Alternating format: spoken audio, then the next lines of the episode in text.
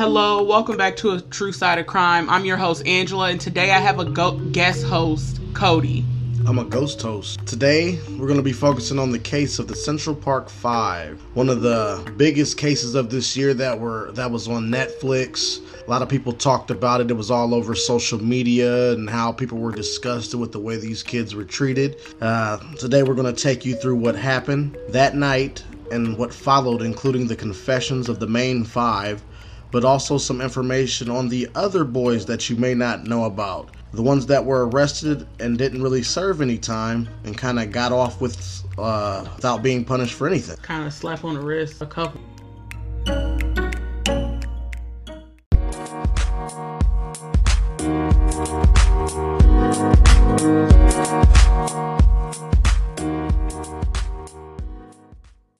Steve Lopez, Corey Wise, Antonio McCray, Kevin Richardson, Raymond Santana, Yusuf Salam were all indicted on rape one, sodomy one, sex abuse one, attempted murder two, two counts of assault one, robbery one, two counts of robbery two, assault one, two counts of assault two, riot one. Raymond Santana and Yusuf were also ultimately what they were charged with was rape and assault. They didn't ultimately what they were found guilty for was rape and assault. They were never found guilty for the attempted murder. They weren't found guilty for sodomy. They were charged with all of these things but they were not actually found guilty. Those charges ended up uh, they ended up being found not guilty for them which i guess is good since it gave them less time even though they still had crazy long amounts of time. Okay the first five that are the main people are Corey Wise, Yusuf Salam, Antron McCray, Kevin Richardson, and Raymond Santana Jr. Like all of these kids were 15 and under. So we kind of found out Corey and Yusuf are the only two that actually knew each other. The other ones just kind of saw each other in passing, I guess. It was just like a uh, a big party going on in the in Central Park that night. You know, like a bunch of kids, no school, just having a good time, kind of, and messing around like kids do. So, um, some the other kids that you'll see brought up in this case are Mike Briscoe and Steve Lopez. Steve Lopez actually knew one of the other boys and they were kind of together that night. That's how he got drawn into it. But like they were brought up on charges. Some of them were dismissed. Some of them they pleaded down. One of the boys actually initially went to court and then he took a plea deal. We'll get into the rest of that later. So, the initial charges that were issued for these boys were uh, attempted murder, the second degree, rape one, and assault one. These are some pretty heavy crimes.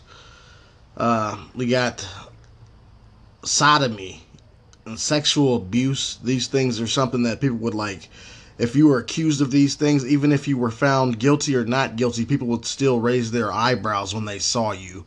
So it would destroy your character, even without the fact that these children were uh, beaten to a confession, basically, and uh, forced upon forced to accept these charges. These are pretty disgusting charges that you would give a, chi- a child, and then uh, it was just unbelievable the way that these kids were treated based off of something that was not true. Yeah, especially with having kids around that age, I couldn't imagine like if you tell me my kid is in jail, I'm first of all, I'm coming up there like you, me, my kid coming home with me. You're not about to put your hands on them, and if you do, I'm filing a lawsuit against you. Especially in a like it makes it seem that today's climate and the climate from '89 is not different at all. It kind of isn't. Uh, a lot of black kids today, you know, they grow up a little bit bigger than the white kids. You know what I'm saying? The people view that as a uh, a negative, and they're kind of intimidated by that. Like they're a threat because they're big. Even with myself, you know what I'm saying? I'm uh I'm light skinned or mixed, I should say. I'm of the lighter complexion, but I have dreads and stuff. And sometimes when I go into a white neighborhood, when I do a delivery or something like that, uh, uh, like just recently, a man came out in his yard because he heard rap music out there and he just stared at me for about 10 minutes until I left his neighborhood after I did my delivery. So, uh, any things like that, like uh, how big you are, it kind of doesn't it doesn't matter to someone that wants to view you as a monster. And the crazy thing is, if you listen to rap music, whether you're black, white, Asian, Hispanic, like people automatically view you as like ghetto or like a hoodlum or something. When if you actually listen to some rap music, it's not negative music. All rap music is not about what people think it is. Half of it's not about violence. If they would actually listen, they would understand. But so the police and the defense kind of put together this timeline and it's kind of weird to me. like I don't know where they even I don't know where they got all this information. They kind of construed the timeline between what the boys told them and what actually happened because there's no way that if what the boys said is true, there's no way that the documentation that the police and the defense, I mean the police and the prosecution put together. Now, in saying that, if you've watched the documentary, you kind of know that it's they kind of rearrange stuff to try to make it fit. And to me, that's weird. So, Michael Briscoe, he was 18 the prosecutor ended up saying that there was no evidence against him in the rape case.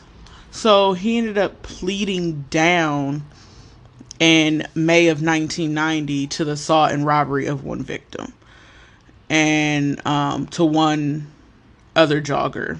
So he got assault, robbery, pled out one year he was never ever charged with anything else at all. Um, he actually was the oldest person in this case. He was 18 years old, so he was actually an adult. And I don't know if that makes a difference in how he was treated or what happened.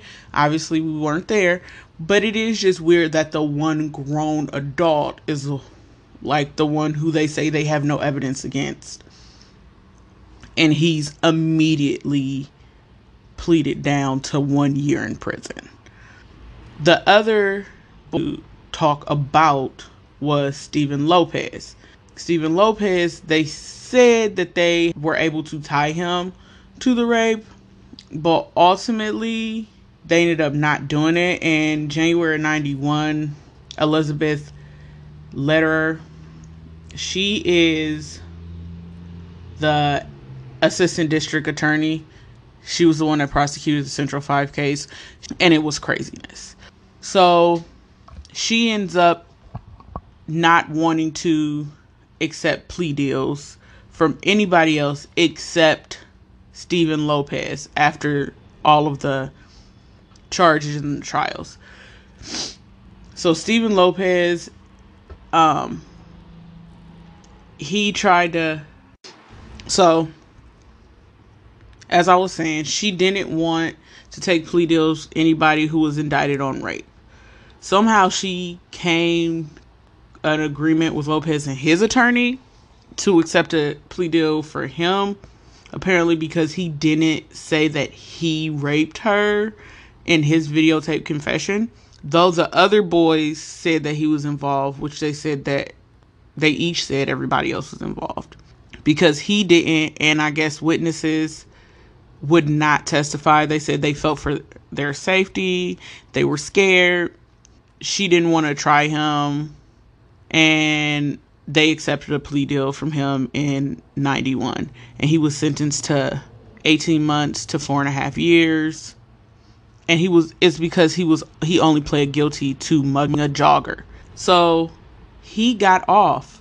He was 15, just like the other boys there's not a lot of other information about Stephen Lopez or about Michael Briscoe other than the fact that they were arrested, they were questioned.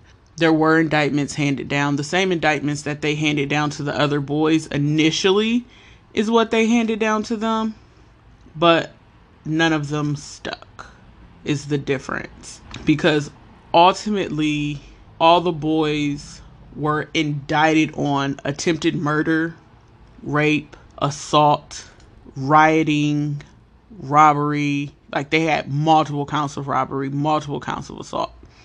And that's crazy. Like it seems like they kind of gave them all of the charges for everybody. So the police and the prosecution put together this timeline. It starts about 8:15 between 8:15 and 8:30 a group of 30 kids from the Taft Projects and the Schomburg Plaza gathered at 110th Street and 5th Avenue. This group of kids enter the park. They walk around the south pathway parallel to the east wall between 110th Street and 106th Street. They encounter a male Hispanic who they uh, considered attacking, but decided that uh, because someone knew him, his name was Eddie, they left him alone. Um, about 8:43, a male and a female, they were both black, were seen walking down Snake Hill and 106. So the group leaves this couple alone because there's a female with him, which kind of contradicts everything they do that night. But we'll get to that later. At 8:45, there's a yellow cab. The yellow cab has bottles thrown and rocks thrown at it. This happens at about 103rd Street. A male Hispanic accosted at 103rd Street and East Drive. Rocks and bottles are thrown at him. He runs eastbound to 5th Avenue. At 9:05, another male Hispanic is assaulted at 102nd Street and East Drive. His food is taken. At 9:07, a male and female white right bike riding northbound on East Drive harassed by the group of people. The group runs eastbound across the North Meadow. Um, a female victim is grabbed at 102nd Street Cross Drive and she runs uh, east. The rape victim leaves home at 8:55. Between the times of 9:20 and 9:45, there was somehow created a brush fire, and at 2 northwest of the crime scene. Direct line of vision from crime scene to the fire. Corey Wise states that he observed the fire while female was being attacked. The group leaves the rape scene. They go southbound across the ball fields. They scale the 97th Street Transverse Road and end up on the North Pump House. Fire units are dispatched around 9:39. And at 9:40, at 9:40, the group arrives at the North, the North Pump House, the reservoir. At 9:45, a jogger assaulted at the reservoir named David Lewis leaves residence at about 9:10 to 9:15. At 9:46, the same jogger reports an assault to a uniformed scooter officer on East Drive by 92nd Street. At 9:47, an unidentified jogger harassed and chased by the group. The jogger asks the group if they want to race. He outruns them. How is that him being chased if he asked that race? That is the this whole timeline is a bit weird, people, because there's a lot of things that they were penciled in. It's like some third grader sat down with the crown and came up with these things. So, well, one minute after that, jogger John assaulted on the reservoir at 90, 93rd to 94th Street. He leaves his residence about 9:30. So about 9:50, a group the group splits up. Some exit the park at 93rd and CPW, and some remain in the park. The same jogger as before, John, is found by auxiliary police on the 87th Street and West Drive. At 10:05, uniform PO responds to scene of Loughlin's assault. 94th Street and 93rd Street. About five minutes later, uh, CPP AC observes some youth at 103rd Street and CPW. When the AC van pulls alongside them, they jump the wall. The AC chase the ones that go over the wall. At about 10:30, AC apprehends five suspects. Just to be clear, AC that's the auxiliary cop. So at 10:50, the AC and the suspects arrive at the Central Park precinct. The people that were apprehended were Lamont McCall, Kevin Richardson, Clarence Thomas, Stephen Lopez, and Raymond Santana. The conflicting stories of the defendants, they're saying it's an approximate timeline based on what the boys initially said, which is not completely true because half of the stuff they didn't say until after they were assaulted and harassed and held without food. So, because of this timeline and the major differences that happened in this, it kind of looks as if the rape didn't even happen. Well, at least it's not. They're saying that they went to the park at nine, not eight thirty. It doesn't allow time for them to commit a rape. So Kevin and Raymond were both arrested at the park the night of the incident. Um, but it was for lesser charges, unlawful assembly. Um, they hadn't found the jogger at that time, so they got them for unlawful uh, assembly and riot and stuff like that because it was 30 boys running through Central Park. Um, their parents didn't know they were even at the precinct until hours later, which, if anybody which I'm sure you all do, watch any crime shows, you cannot question a minor without their parent. That doesn't even make sense. They're 14 and 15. They don't even know what's going on. So they got detained, they get questioned. Hours later, their parents find out they're there. Um, officers say that Kevin stated while being transported.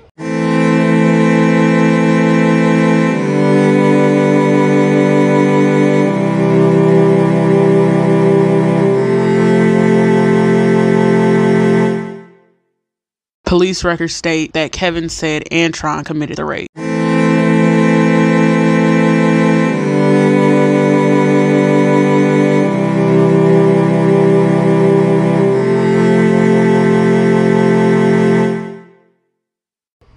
But there's no evidence that Kevin ever said that. Kevin didn't even know Antron, so I don't know how they thought that they were going to prove that. All right, so moving on, the very next afternoon, Corey and Yusuf were apprehended. Reports differ as the next afternoon, Corey and Yusuf were apprehended. The reports differ as to why Corey went with the cops. The cops say his name was on a list, it was just misspelled. The young men state he went as a friend. So, from what we were able to look into, they had Yusuf's name and Yusuf went. Corey was with him, so they were like, "Oh, do you want to come with your buddy?" The cops say that's not the way it happened, but seeing as they lied about a whole bunch of other stuff, I'm inclined not to believe. So Antron was taken to the precinct by his parents the next morning. Um, he actually got home. He was really dirty. His parents were trying to figure out what in the world was going on. They found out that he was at the park that night. So they were like, uh, you need to go see what's going on, tell them what you know. They didn't think that he was actually involved in anything. So they took him just to take him up there and let him talk to the police. So anybody that they feel that they have and that they can convict, they have them already.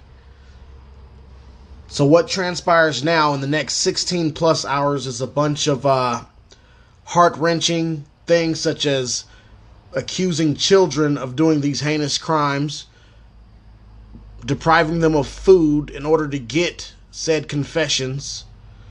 Um, the jogger also is going through a lot of stuff. After she was found, she's fighting for her life. She's in the hospital. Like she's unconscious. She's in a coma.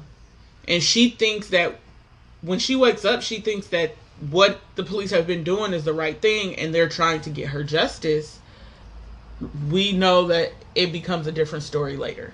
So all these boys they were held for and then interrogated for extended periods of time for different reasons and they used different tactics in order to get this stuff out of these boys.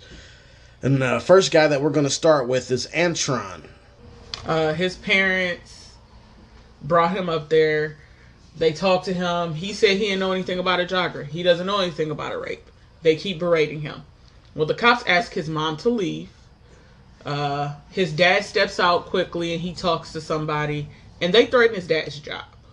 Tell him that, you know, if he doesn't cooperate, we can't help you. It might, you know, reflect badly on you that you're not working with the cops because his dad works for the city. So he comes back in and he pretty much berates and angrily has outbursts against his own son to make him tell the police what they want to hear. He tells them to tell them what they want to hear, which to me is crazy. I couldn't imagine telling my kid to lie to the cops, especially to admit to a rape. I mean, what do you think? I think this was pretty extreme for them to do to these kids, and then that that Antron actually had to go through this with a parent is that he wanted to save his job rather than save his son. That was kind of, uh, I don't know, man. I, I don't believe I could do that to my kid. Yeah, I know, like New York, it's the 80s. There's a lot of high tensions in the late 80s with black people and the government and police, but I'll find another job. Like I'm not sacrificing my child. And then the resentment that your child will have for you because they know what you did to them. So moving on, we'll move to Raymond. So Raymond was interviewed with his non-English speaking grandma. So she didn't even know what they were asking him or what they were saying, what they talking about. The charges uh, were downplayed to his dad. They didn't tell his dad the whole situation when he got there hours later. They just told him like, "Oh, you have to implicate other people." They manipulated him after they told him like, "Oh, well this Antron said that you did it. Oh, Kevin said that you did it. This boy said you did it." And he didn't know these boys, so he thinks that the police are telling him the truth. When in actuality, they were offering him fake help. They gave him a fake deal telling them, oh, if you just tell us what these other boys did, it's fine. And then when he's writing it, he's like, oh, well, you have to put yourself in there. You can't say that you didn't do anything. Once you do this, you'll get to go home. So Yusuf was held in question. And then uh, it seemed as if no one tried to contact his mother. His mother had been calling around for hours trying to figure out where her son was. And then she finally found out that he was in police custody and was being interviewed and everything and went to go basically save him. I think he was the only kid who like parent came and took him out of the situation. I maybe she was knew understood more. I don't know. I don't know why specifically his mom took him out of the situation. It didn't end up helping him in the long run, but at least he had the support of his mom. So the next person we're talking about is Kevin. Uh, Kevin was also manipulated to implicate other people. They told him the same thing that they told Raymond, like, "Oh, just tell us what happened. Tell us what they did." Um, they yelled at him, screamed at him, deprived him of food, kept telling him, "Well, you can go home. If you just sign this, you can go home. Sign this form. Write your confession." They manipulated him and his sister to sign the Miranda form because his mom and his sister came. His mom had to leave, and his sister stayed. And his sister wanted to read the papers, but with the police yelling and screaming, and Kevin's like, just sign it so I can go home because he thinks that if she signs this paper, he gets to go home. And that's the one thing they kept telling these kids you can go home, just do this and you can go home and they never went home. So then we come to Corey. So if you remember, Corey is not really even supposed to be here. He's kind of here as a friend.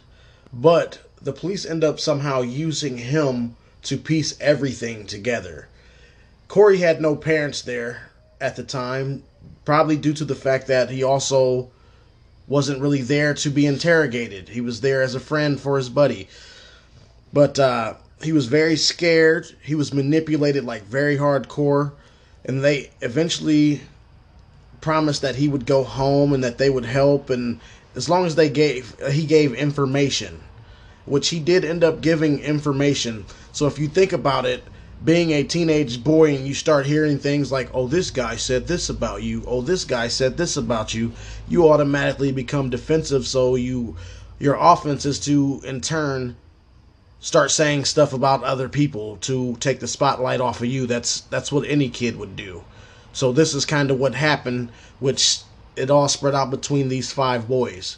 These five boys all were manipulated into believing that everyone else was telling on them, and then uh, they were just scared, and they ended up telling a story that didn't exist. So that's that's the craziest thing. Like this whole thing came from them saying, "Well, he said you did it." Because I firmly believe if they weren't, well, he said you did it, and if you tell us what he did, you can go home. They wouldn't have confessed to this. Also, when Yusuf's mom came to get him, Yusuf's mom did not know that Corey went with him. So she leaves with Yusuf, and Corey's left there. He was there as a support system he had fallen asleep in a different room, and because they lost one boy, they kind of just replaced Yusuf with Corey because exactly. Yusuf wasn't there anymore for them to berate. Um, so there are video confessions from everyone except Yusuf because Yusuf was taken away by his mom. And I'll put the links in the show notes so you can watch them. They are like if you watch the mannerism of these boys, they don't look confident in what they're saying. They look afraid. Like and there's parents in the room with every single one of them and in the video is the first time you'll see Kevin's dad, which I'm not sure where he was during the rest of the situation, but he is there when he does his videotaped interview. And they're just looking at their kids in complete utter dismay because I don't think any of them believe that their kids are capable of that. I don't think anybody thinks that. That is true. I would never believe that this would be my child accused of rape, sodomy, and among other things. Especially with a group of boys that he didn't even know. Like, I think this whole situation is crazy. So, they do, they try them for rape, sodomy, assault, um, all a slew of charges that you would never think a 14 or 15 year old will be charged with. So they ended up separating the boys into two different trials. They did this, the defense and the prosecution kind of wanted this because they didn't want all the boys grouped in together. They figured it would give the boys diff- a better chance. So the first trial. Antron, Yusuf, and Raymond. And that was uh, 625, 1990 to the eighth month of 1990. Um, by then, the rape victim, she was conscious. And she went into court.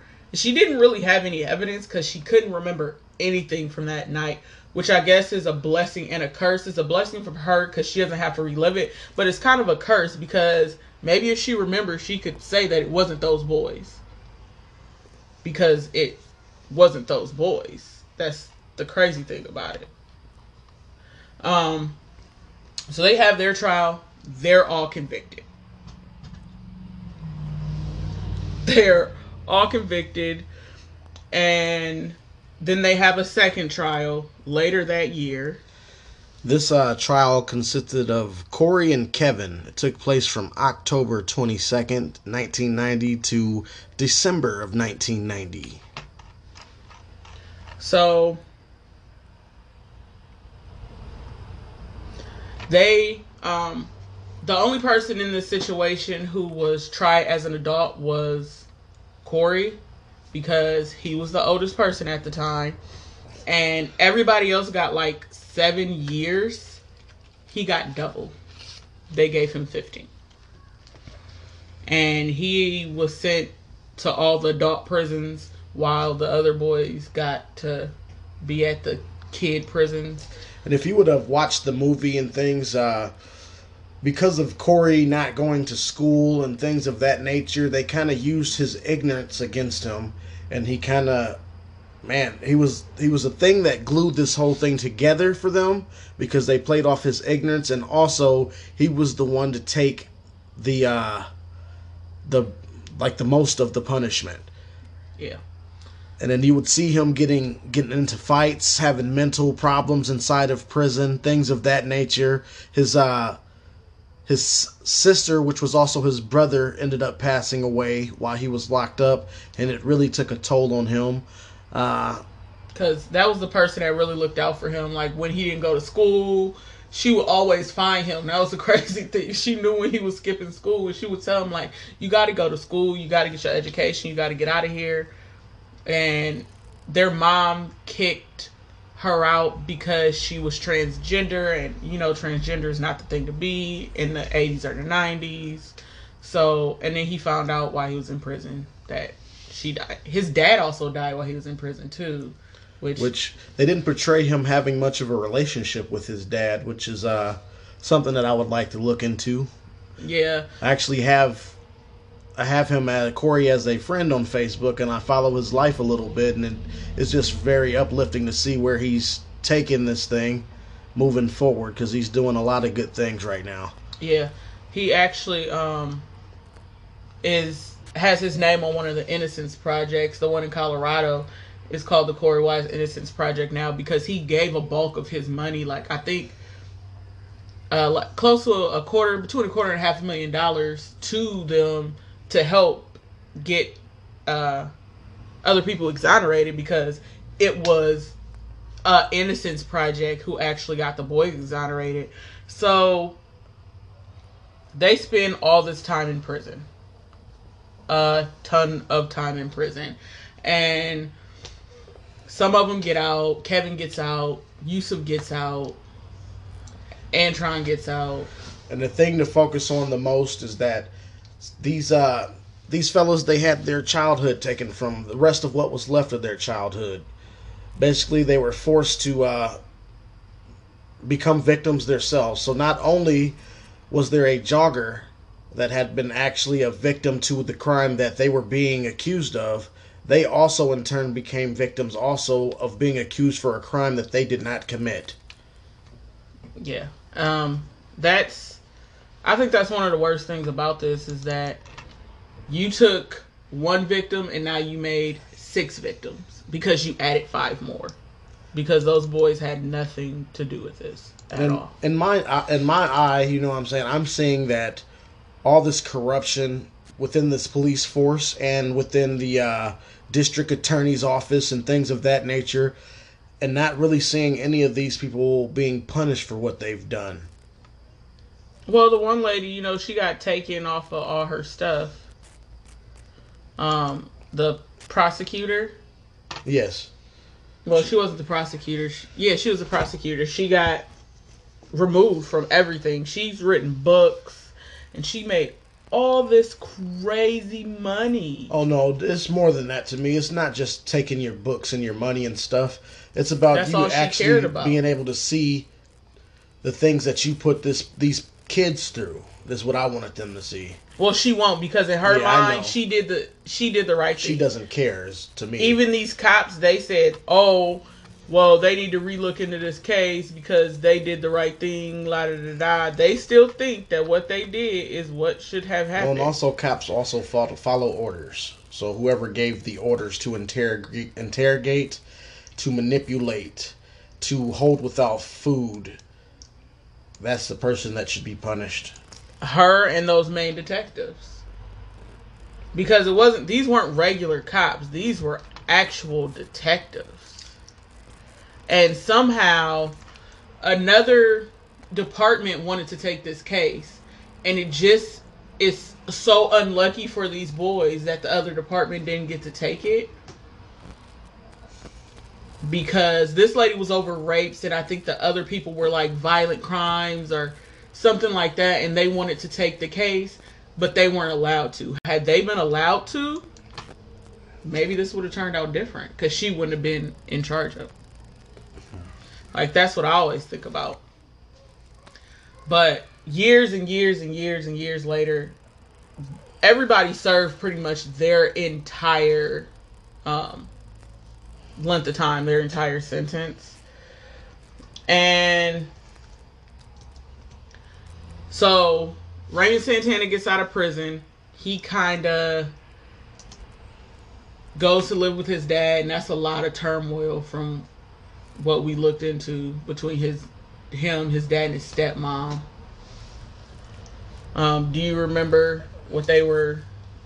All that craziness. Well, it was just the fact that there was a whole life without him created, you know, and then uh, he comes in.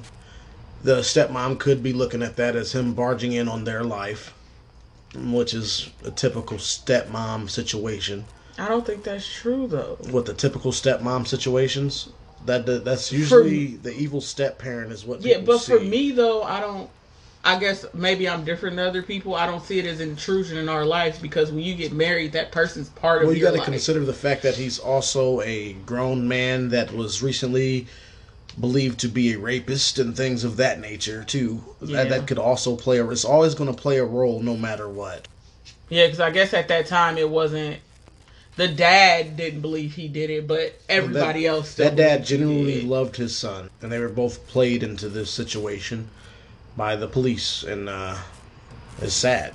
It is. It's super upsetting. But it ended up uh, forcing Raymond to do other things, like he got involved with drugs because he had to make a way for himself, and it was very hard to make a way for yourself when you're convicted of such heinous things. So, uh, in order to make a way, sometimes you have to do other heinous things like sell drugs and things of that nature, and then when you get popped for that, you're also adding on to the the things that you're already being accused of.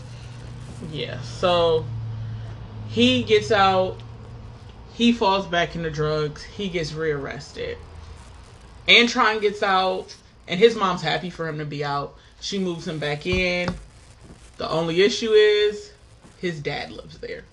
His dad is going through some kind of disorder, sickness. He's sick, yeah. and uh, he kind of can't even look his dad in the eyes. Kind of, he is no longer accepting of his dad because of the way he handled the whole situation and how he cared more about what he got out of it than what his son got out of it, which was the destruction ultimately of his childhood.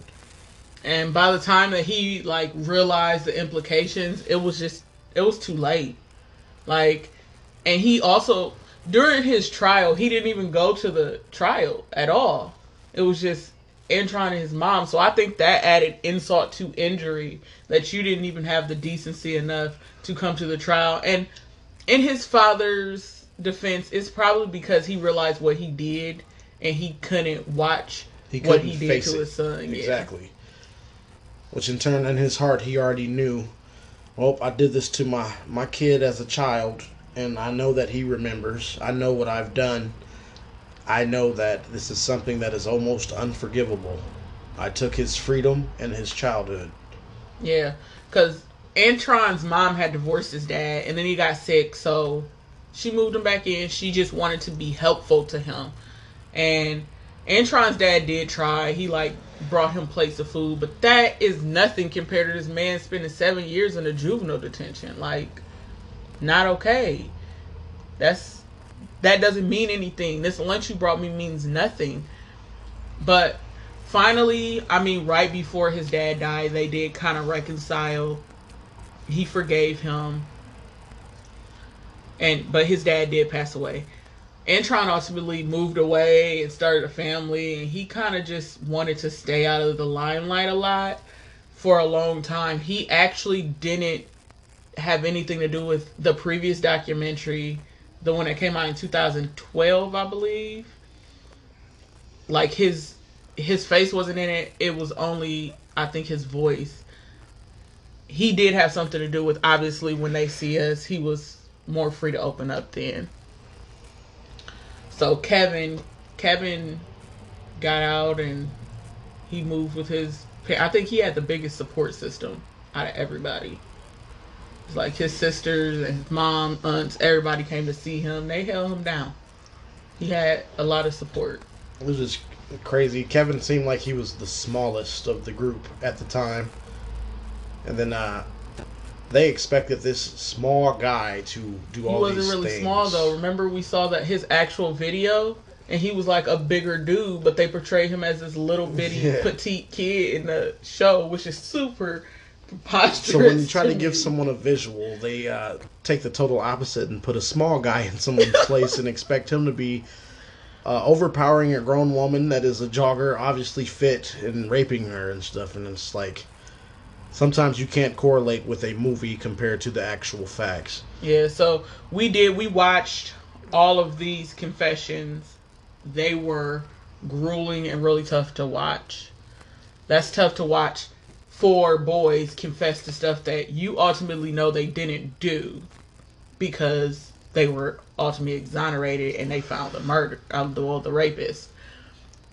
So when you we watched the movie first, then we watched the the tapes and then we watched the actual 2012 documentary and that's how we realized like Antron's portrayal in that miniseries was not anything like what he actually looked like. So he's that boy was probably like a good five nine, like pushing 200 pounds. He was a big boy. That's about my size. Now, 200 and something pound. I ain't going to give you the full. he wasn't i don't think he was 200 but he was getting close he was a good 180 190 he was a bigger boy though like big solid he looked like a football player and they gave him like a kid that looks like my nine year old 75 pounds. So there was a little kid he did he didn't even look like he was 14 he looked like he might have been 11 or 12 at the oldest but he got out and Kevin's family was super supportive. They helped him get a job. They held him down really strongly. He kind of was able to put his life back together. Um, Yusef got out, and the same thing happened. He got married. He started having kids, and his life just ex- went crazy. But all this time, while they're getting out and they're putting their lives back together, Korey is still in prison, like in solitary or being beaten up because a guard wanted him to do something. He didn't do it, so the guard pretty much set him up.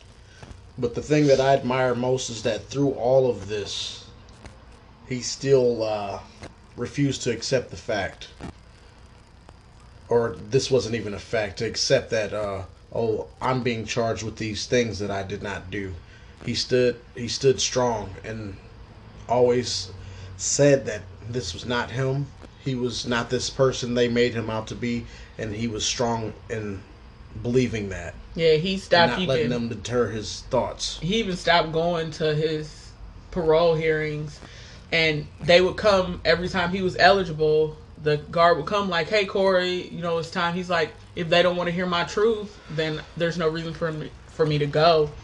And that is a very admirable thing to do, because a lot of kids at that age wouldn't have done that. I, it's grown people that wouldn't have done that. It's grown people that say that just say that they are sorry and stuff so they can get out on parole or probation and come to find out they never even did anything.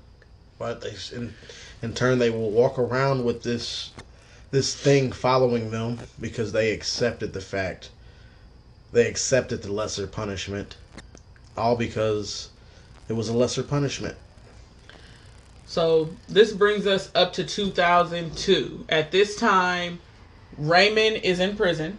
Uh, Korey is still in prison. And Korey is approached by a guy that he got into an altercation with back in the early 90s when he first was in prison. Uh, Matias Reyes. And if that name sounds familiar, it's because he is actually the Central Park rapist. This is like proved by DNA. He's actually a serial rapist. So,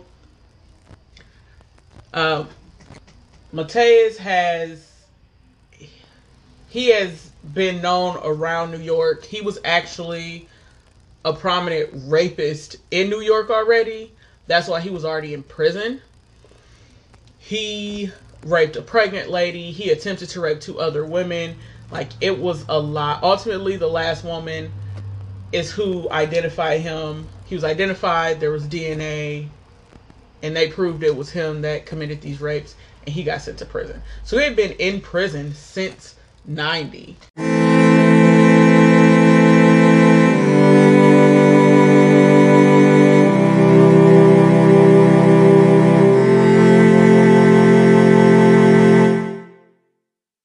Okay, more about Reyes. Reyes, at the time that this all was happening, he was still super young. He was 18. But he had committed his first attempted rape a year before. Um, two days before the Central Park jogger case, he raped, well, he attacked another woman. He raped her, he beat her, and the only reason that he didn't murder this woman was because a passerby saw him. Um, this lady did give a description of him. The crazy thing is, detectives went to a local hospital. They found out who he was, but for some reason, he did not get arrested immediately. Um, they didn't bring him in for questioning at all. It's crazy to me absolutely crazy. On top of that, he had attacked five other women in their apartment. One of them was a lady with the last name of Gonzalez. He raped and murdered her. She was pregnant and she had children, and he stabbed her nine times in her chest and abdomen in her basement with her children near her. This man was a horrible, horrible person.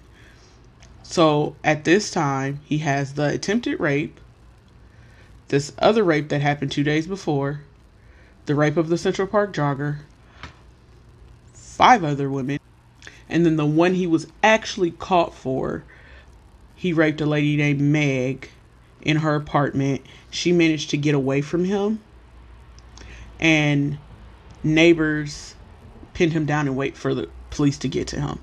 And this happened in 91. So he committed nine rapes. One of those rapes was also a murder. And they didn't catch him till 91. And he was never a suspect in this. That is crazy to me. Absolutely crazy. So, good thing finally he was caught in 91. He served his time and he found God which is ultimately what saved the Central Park Five. Along with these boys, but nobody ever kind of connected the dots. And speaking of the DNA, there was no DNA that connected the five boys at all, but they just kind of blew past that in trial. They kind of set in their mind that, oh, these are the ones we need, these are the ones we want. We need to hurry up and get somebody convicted in order to uh, not receive backlash from the public. So they kind of focused on these boys and they went for them went for them hard. Yeah, like, and they ultimately got what they wanted. Yeah, they they refer to these boys as like a pack, like a pack of wolves, like, like they were animals. That's a that's super upsetting and it was there were pages in the newspaper that said that they should be hung Oh, Donald Trump uh, reared his ugly head in there. Of course, our president. And no matter how you feel about him as our president, that's a horrible thing to say about boys that weren't at even that time, they weren't even convicted. They were just allegations. They should die. Like, they should be hung. These are children. Do I think that horrible things should happen to rapists? Yep, because rape is a horrible crime and it's something that you have to live with for the rest of your life. That is a trauma. So I think rapists should be locked up, throw away the key. They need to stay in there. They need to get more time than dang near anybody else. Rapists and child molesters, throw away the key. But before these boys were even convicted, it was said that they need to be hung. And now in 2019, after they were exonerated, he still won't take it back. He does not apologize. He says that they did it, and apparently he knows someone will know because he still stays strong that they did it, which is preposterous to me. But he can't be wrong, so at least in his mind. But back to Reyes. So Reyes and Korey had gotten into an altercation at the prison Korey was initially at. So in 2002, Reyes comes to Korey and he talks to him, tells him he found God and he wanted to let him know he's the one that committed the rape. I don't know how I would feel if I was Korey that this man came up to me and telling me that 12 after I served 12 years in prison, he committed the rape that I've been in prison for. I would have kind of lost it, I believe. I would have been like, I probably would have fought because I've been in there fighting my whole child, rest of my childhood already. So why not fight for something that was true? And you know, I would have right. lost it. Probably would have cold cocked this man, but somehow Korey didn't. And Reyes ends up talking to the then district attorney, and they DNA test him. He there's a recorded confession from him too and it's crazy. So in 2002, uh, Raymond is released. Korey is released. Korey thinks that it's a joke. He thinks that his mom's full of crap. He doesn't believe it, and he's actually released, and it is the best thing ever. So they have to wipe these boys' criminal record. And Raymond is released because if it wasn't for the initial charges, he would have never actually been in prison like that the second time because he wouldn't be a, a repeat offender.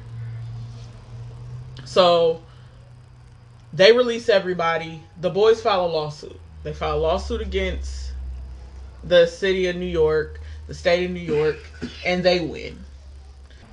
They go they go on to do pretty good things. Like I said, Korey does the Innocent Project.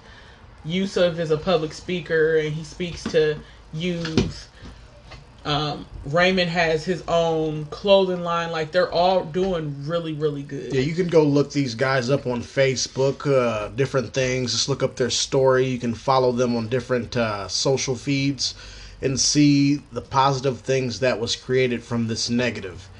And then uh, the only thing that I see that happened that was weird is that uh, through in, uh, spiritual enlightenment did Matias Reyes come forward and confess to these things. Uh, I feel that without that, he would not have done this, and these boys would still be held to this belief that they committed this crime. So, it took the rapist and and it took the rapist in order to save them. Yeah. And that is very odd where we're supposed to put our faith into our justice system. Our justice system definitely it's kind of broken. There's some of the stuff was put in place at a time where it was needed, and I think it needs to be revamped now. This is a different time. They need to revamp things. But that is the story of the Central Park Five. If you have not seen When They See Us, I suggest you watch it. It is heart wrenching. I cried a little at times. I was angry. And then, uh, as a man speaking to fathers out there, if you have young boys, please sit them down and discuss with them the nature of sexual intentions with young ladies, all kinds of things, because we never want to see our kids end up in these situations. So, the best way to keep that from happening is to teach them how to stay away from these situations. Be a father in your kids' lives. Quit leaving it up to the mothers to raise men and uh, that's what that's pretty much all the the things that I would ask of any man. Yeah, we actually made the kids, all the kids, girls and boys, watch this just because I feel like it's something that they needed to know. They were taken aback that these boys were accused of things that they didn't do, especially my son, because the nine year old wants to be a cop. So he was baffled. He still wants to be a cop. That didn't deter him, but he just didn't understand how cops who are supposed to do good did something so bad. So you have any other comments or anything to put in, Cody? Uh, the only comments I would have was my reaction to the movie is that at first I kind of felt myself wanting to pick the TV up and toss it a couple times because uh, I was just like so like I couldn't believe it that this was happening type of deal and it's just I just didn't like it. yeah, at all. Um, and I know some people will say that the show was one sided, but we watched the show, we watched the documentary, and we investigated, and everything we found was the same. Like, we didn't find these boys never changed their stories. They always held to the same stories. So it's not like they said one thing the next day they said another thing. The only change was what they initially said to what they were, said after they were harassed and so abused. basically, if you feel that it is impossible for a uh, a black child or black children to be innocent, maybe you should start looking in the mirror and taking a look at your character and find out how innocent you are. Um, it's it's weird. That I think that was one of the biggest things that people were saying is because these were all minority children and it was against a white lady and back then that was still now we have that issue but then it was very very prominent that that was what was going on in New York and LA this was around the time of the Rodney King beating like Lots of racial turmoil. yeah a lot a lot. And it's mimicked like today nowadays it's being mimicked really really strong except for a lot of times now it's death instead of incarceration. I'm sure these boys that are losing their lives would rather have been incarcerated than die At least they would have still had a fighting chance. yeah because these boys thought their lives were over and they got exonerated they were given money which money is not going to give back that time in their lives but what it will do is allow them to have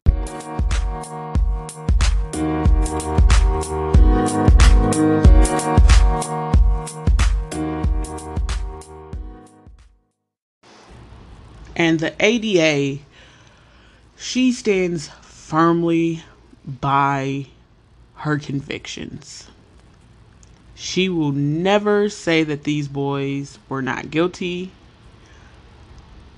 The only punishment she has received is everything was taken away from her pretty much.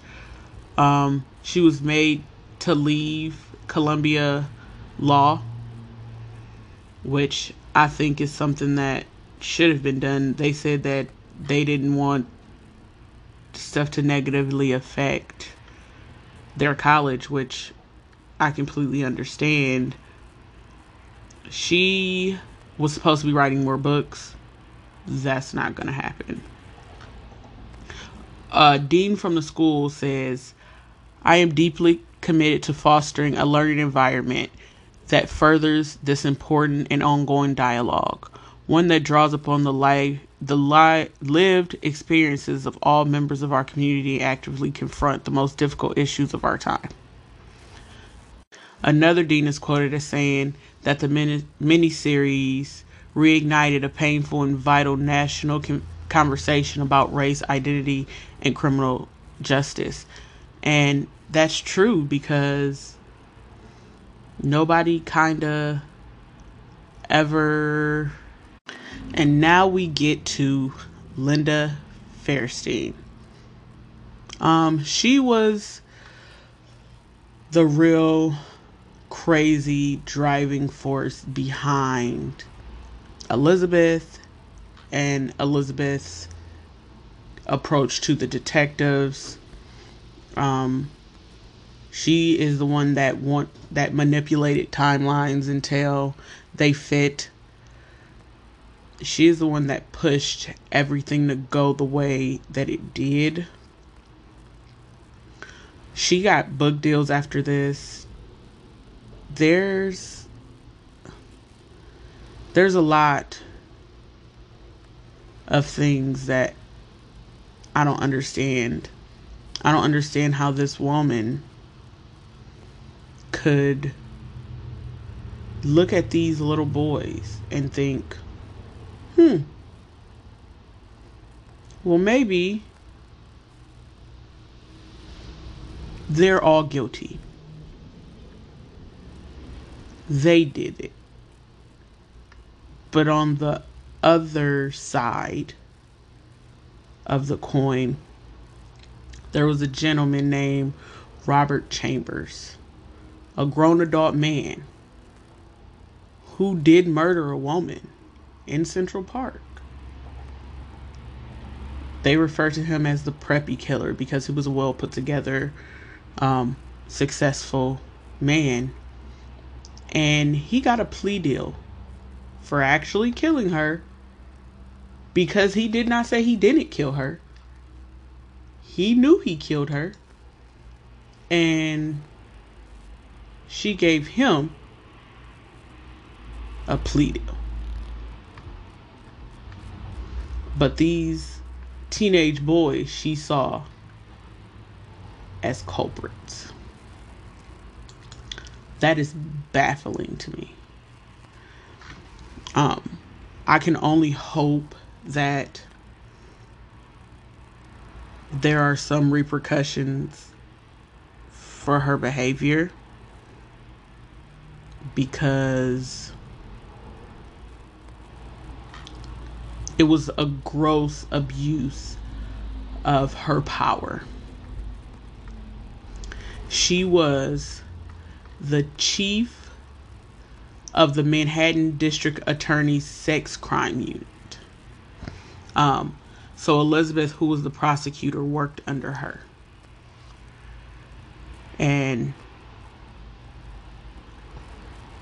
she's the one that I can't help but think maybe if it didn't go to her, these boys might have had a fighting chance. Um, there's been online petitions to um, boycott boycott her books, remove from from board positions, which she's resigned from several of the boards that she was over in lieu of this situation. Probably because she knew that eventually they were going to take it from her. Um, and for this, I feel like she deserves to be stripped of all of it. Whatever good she did for other people does not completely wipe out the horrible thing she did in this situation. And she didn't necessarily do good for other people because this woman, who I want to cover this murder later, um, I'm gonna cover murderer Robert Chambers in a later episode. But the victim in that case did not get justice. So, what are your thoughts, guys? All right, thank you guys for tuning in to A True Side of Crime. I am your host, Angela. Our guest host today, Cody. Uh, I would like to thank you guys for having me. It's been fun to sit here and stare at this woman in the face and talk about something that uh, is very important to me, and I hope it is important to you. So, if you like us to have Cody back as a guest host, please let me know. Comment on our Facebook page. Like us on Facebook at A True Side of Crime. Follow us on Instagram at A True Side of Crime. You can leave voice messages on Anchor at A True Side of Crime. Also, you can send us an email at a true side of crime at gmail.com. Once again, thank you all for listening. I really appreciate you. Until next time, stay safe.